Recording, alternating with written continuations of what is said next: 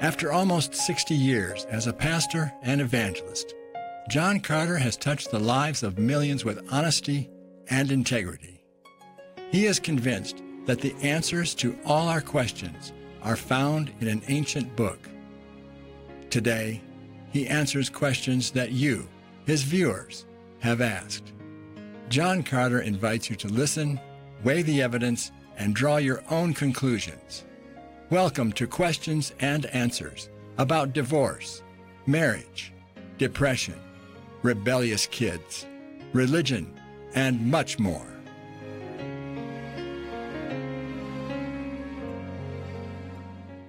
Hello, friend. I'm John Carter. Welcome today to the Carter Report, Part 2. You're going to hear today the voice of my great friend, Wayne Hackett, one of the most recognized voices across the great United States of America. Wayne has been a part of the Carter Report team for many, many years. And today, Wayne, here is a personal welcome to our program today to you and your beautiful wife, Marilyn. Welcome today to the Carter Report, ladies and gentlemen. Thank you, Pastor Carter. I'm happy to present these questions to you from our viewers. Sharon in Manila would like to know more about the gospel. What is it all about? Well, that's true. There's a lot of confusion about all sorts of things. But you know, a book that helps us to escape the, the pit of confusion is right here. It is called the Bible, the Holy Scriptures. Now, the Bible talks a great deal about the gospel. And as you know, the word gospel simply means good news. Isn't that good? Good news. Now, I'm going to go to the tremendous book, the fantastic book of Romans. The great preacher Tyndale, the great British reformer, referred to this book as good, glad, and merry tidings that makes a man's heart to sing for joy and his feet to dance. well, Romans chapter 1, verse 2 says, The gospel, the gospel he promised beforehand through his prophets in the Holy Scriptures regarding his Son. Then it says, Jesus Christ our Lord. The gospel is about God. The gospel is about Christ. The gospel is about Jesus.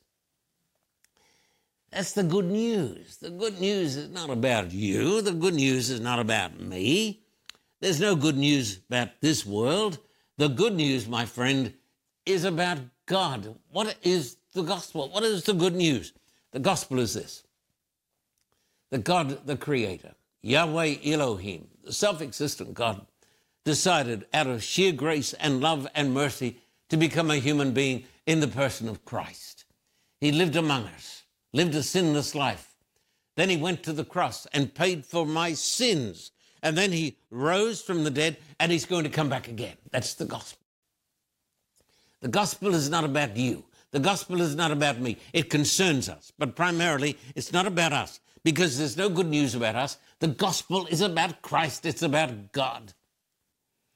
And the gospel tells me this that Christ has died for you. Christ loves you. For God so loved the world that he gave his only Son, so that whoever believes in him shall not perish, but have everlasting life. So if, if I come to Christ as a penitent sinner and trust in him, I pass from death unto life, and my name is written down in glory. I say, Hallelujah. What do you say, my friend?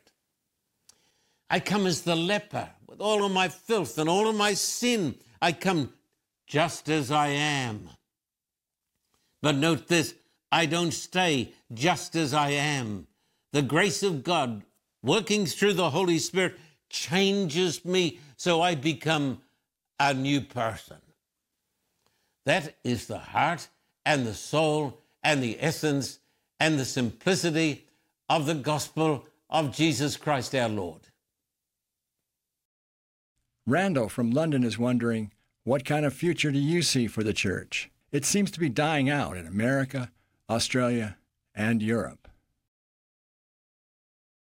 Well, I'd say to you, my friend, Don't be deceived by appearances. The true church of the living God will never, never, never die out. And let me remind you of this that the church at the very end of time may look a little bit different to the church right now. God has got a church, and Jesus said, The gates of hell will not prevail against his church.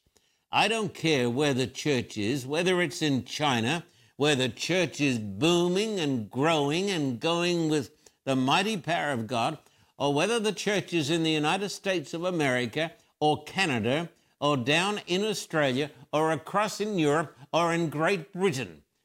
The gates of hell will not prevail against the church. Now, let me read you a text. Rome, ah, not Romans, but uh, Revelation.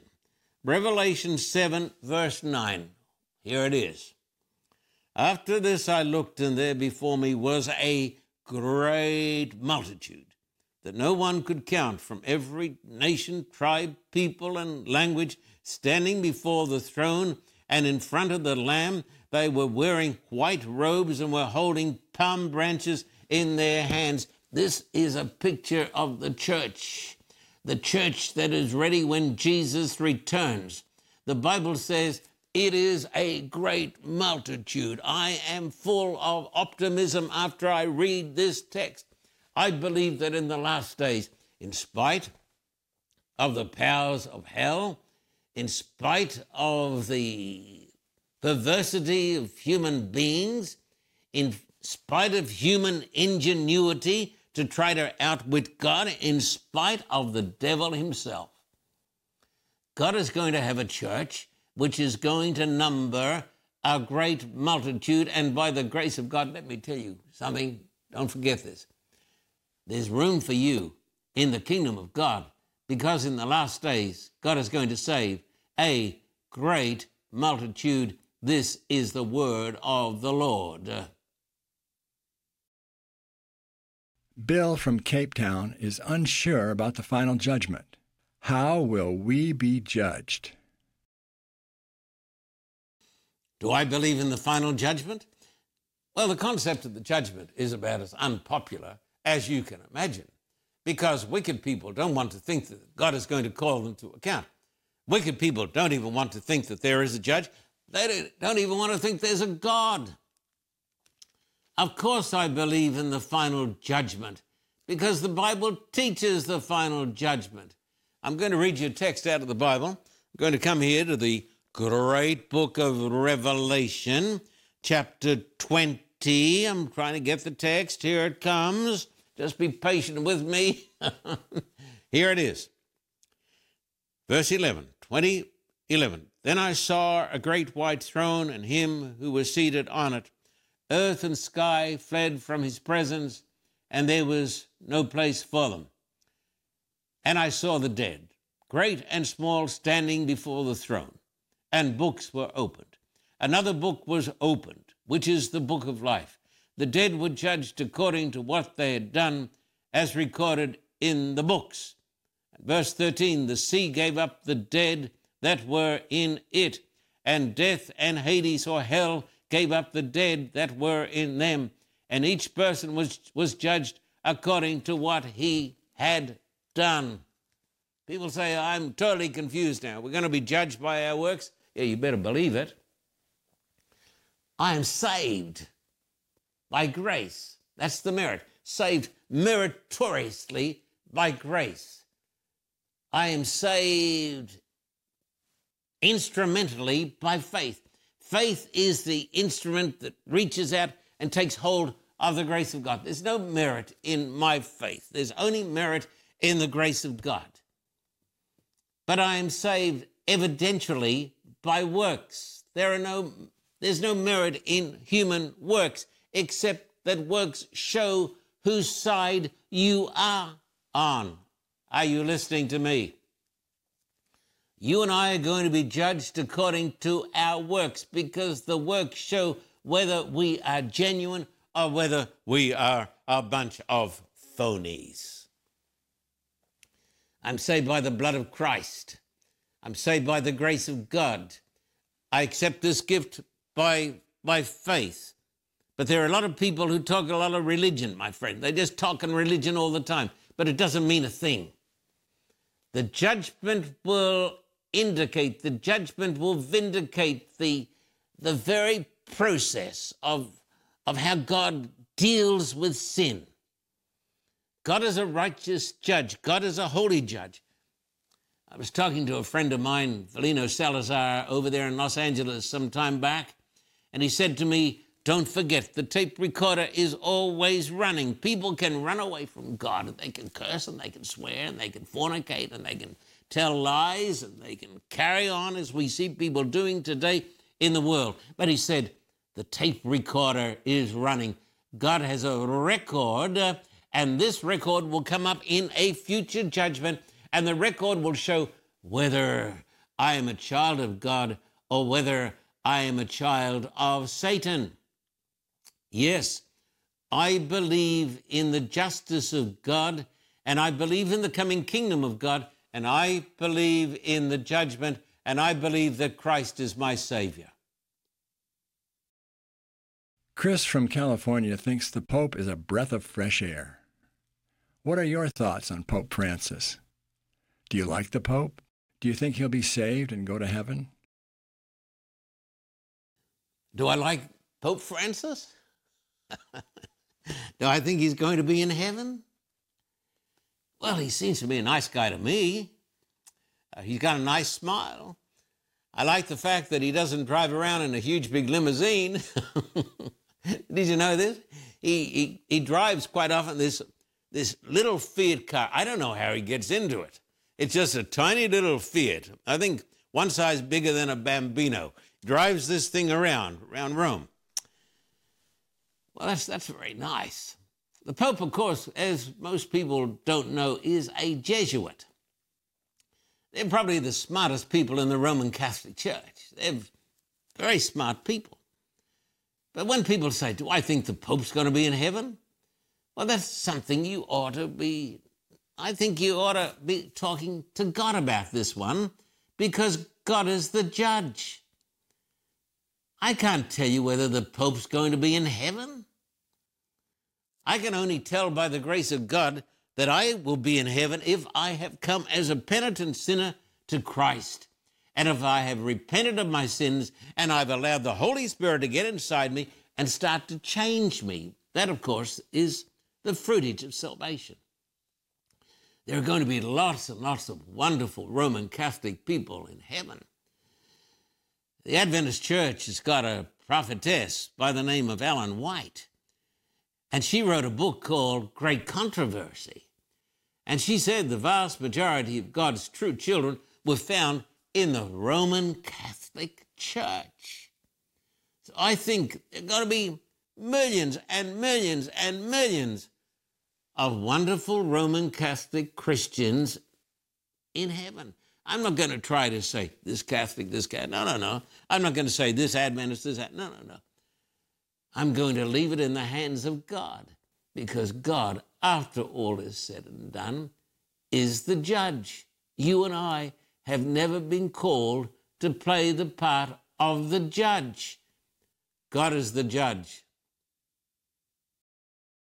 Julia from Moscow is looking for your thoughts on the woke movement.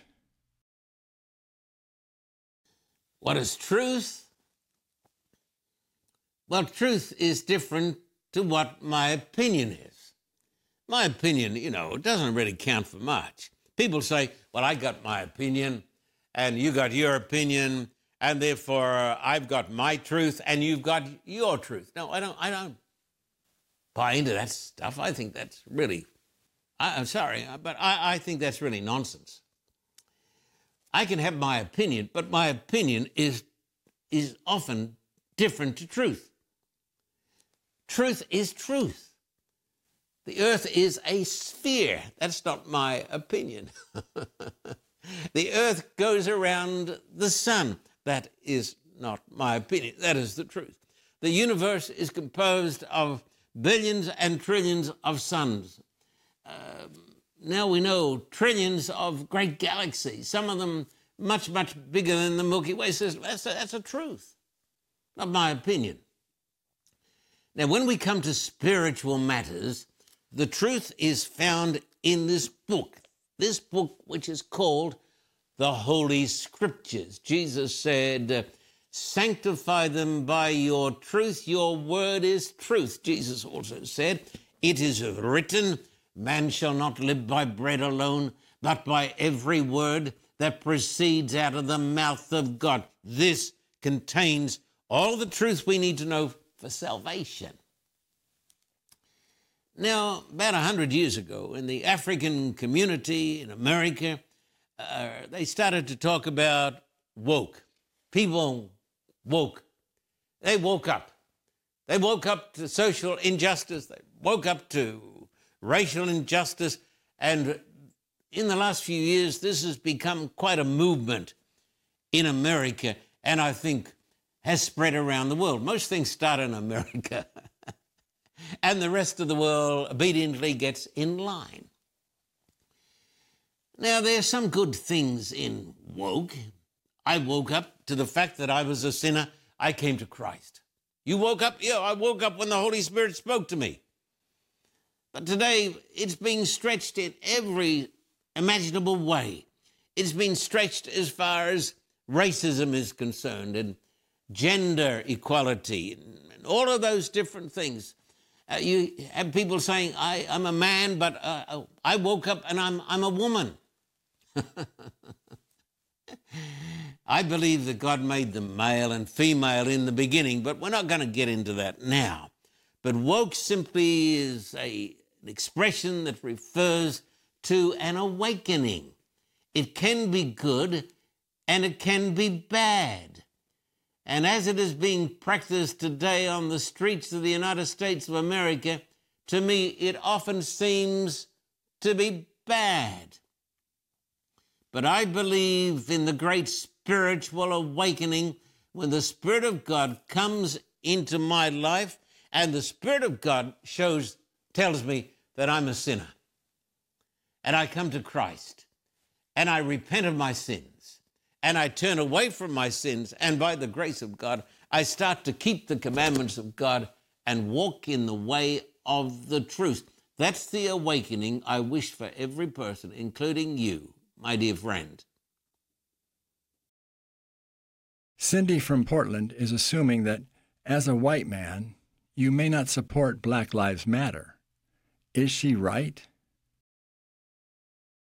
So you're telling me because I'm a an old white man with white hair. Well, not white hair, sort of just a tinge of gray. because I'm a white person, I'm a racist? No, that's nonsense. Racism is not a matter of the skin. Racism is a matter of the heart. There are white people who are racist. We know this.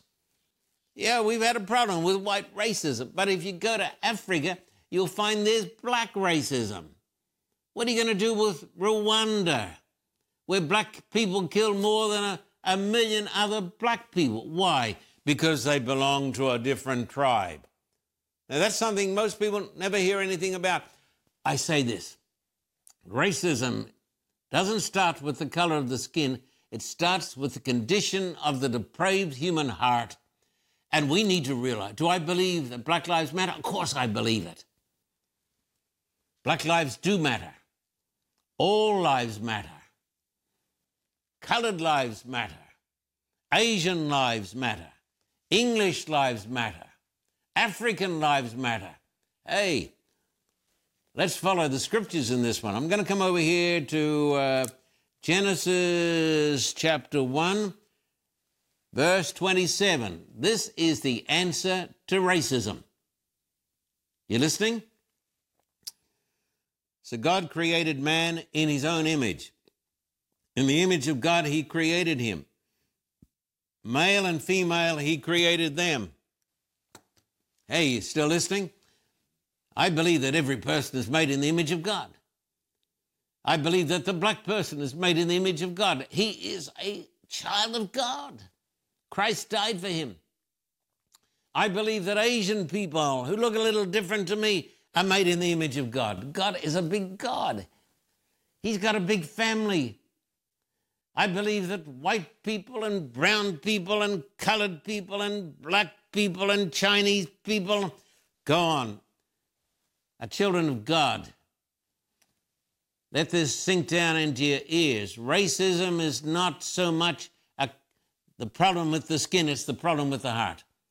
The great Martin Luther King, the great preacher righteousness and racial equality, said he, he hoped the day would come when people were going to be judged not by the pigmentation or the color of their skin, but by the content of their character. We've gotten away from that. I think Martin Luther would be ashamed of many people today who invoke his name. We get away from racism when we see in every person a child of God, whether he is black, brown, or I don't care what it is, because God made us all. He is our heavenly Father, and Jesus died for us. I believe all lives matter. Tom from Riverside is feeling depressed and beat up. Have you a word from the Lord for him? Well, I guess on occasions we all feel depressed and beat up. This is a tough world. It's not getting getting any better. You know, I, I get up, I read my Bible, I talk to God in prayer, and then maybe it's not a good idea. I catch up on the news. And so sometimes I look a little bit at the news to see what's going on around the world. I don't want to be so heavenly minded that I'm of no earthly use. And so I turn on a little bit of television. I may get CNN or Fox, and, you know, ad nauseum, it goes on. If you don't have God in your life, you're going to be depressed. You look at the situation in China, the situation in Taiwan, the situation in, in India, which is having a meltdown because of this awful pandemic. We think of the around 600,000 of our brothers and our sisters who, who died in America. Goodness. We go to church and we sing the hymn, This is my Father's world. Hey, often doesn't seem to be like that. But listen to me. We are not to judge according to appearances, Jesus said. Jesus said, Don't judge according to appearances. It's not what it appears to be. In spite of appearances, there is far more good in the world than there is evil because it is true. This is my Father's world. He is still in charge. He hasn't walked off the throne and said, hey, devil, take it over. No, he's still in charge. And he's working all things according to his will. I want to be in the will of God. I am so glad that I'm a Christian, that I believe in Christ. I would suggest to you, if you're feeling down and depressed, to realize this you're special. There's nobody like you.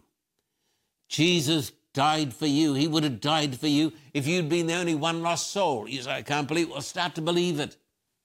You're made in the image of God. Christ died for you. He has a plan and a purpose for you. Go get your Bible. Read Romans 8, 28 to 39. Let me say it again. Read Romans 8, 28 to 39. I'd read it to you now if I had time but you can read it. Just go get your Bible. Go get this power of God inside you. Romans 8 28 to 39. All things are working together for my good. Nothing can separate me from the love of Christ. There's something else. Jesus is coming to clean up the mess. Hey? Yes, Jesus is coming to clean up the mess. He said, Don't let your hearts be troubled.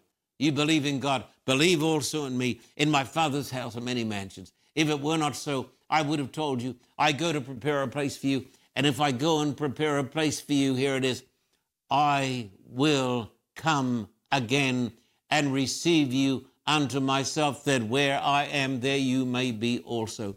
The King is coming. So, my friend, it, it, is, it is not the outlook that counts, it is the uplook. And the uplook is bright with the promises of God. Today, we send you love and greetings and the blessings of God from the Carter Report. Bye for now. Thank you, Pastor Carter, for your answers to some really tough questions. And to our viewers, thank you for your questions and your support. You can now stay in touch with the Carter Report by using the mobile app. The latest Carter Report programs will be at the top. Select one and press Watch. Scroll up through the topics. Find a topic you like, and then scroll to the left to select a program to play. Tap on that program to watch. Now you can enjoy hundreds of Carter Report programs on your phone or tablet. In each program, Pastor Carter will teach you more about your walk with Christ. We have six channels. Our most recent is Focus on Prophecy. We also have Carter Classics. Ask John Carter a question. The Carter Report in Action. The Living Word. And Carter Report Espanol. You may want to search for something specific. On the top of the screen is a magnifying glass icon. Tap it and type the subject you're looking for. Then tap on the lesson. You'll see three menu bars in the upper left-hand corner. Tap the bars to open a menu of additional items to select. If you'd like to partner with us, you can find our donation page. An arrow in the upper left-hand screen will take you back to the screen you were at before. Like anything new worth finding, it takes a bit of exploration. You will tap and swipe your finger across, above, and below topics, programs, arrows, and icons. Eventually, you'll be very familiar with the Carter Report mobile app, all from your favorite chair. Enjoy the Carter Report anytime, anywhere on the Carter Report mobile app.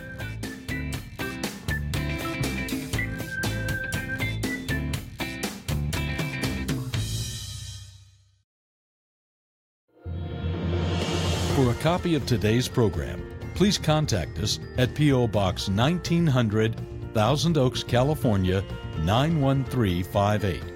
Or in Australia, contact us at P.O. Box 861, Terrigal, New South Wales 2260. This program is made possible through the generous support of viewers like you. We thank you for your continued support. May God richly bless you.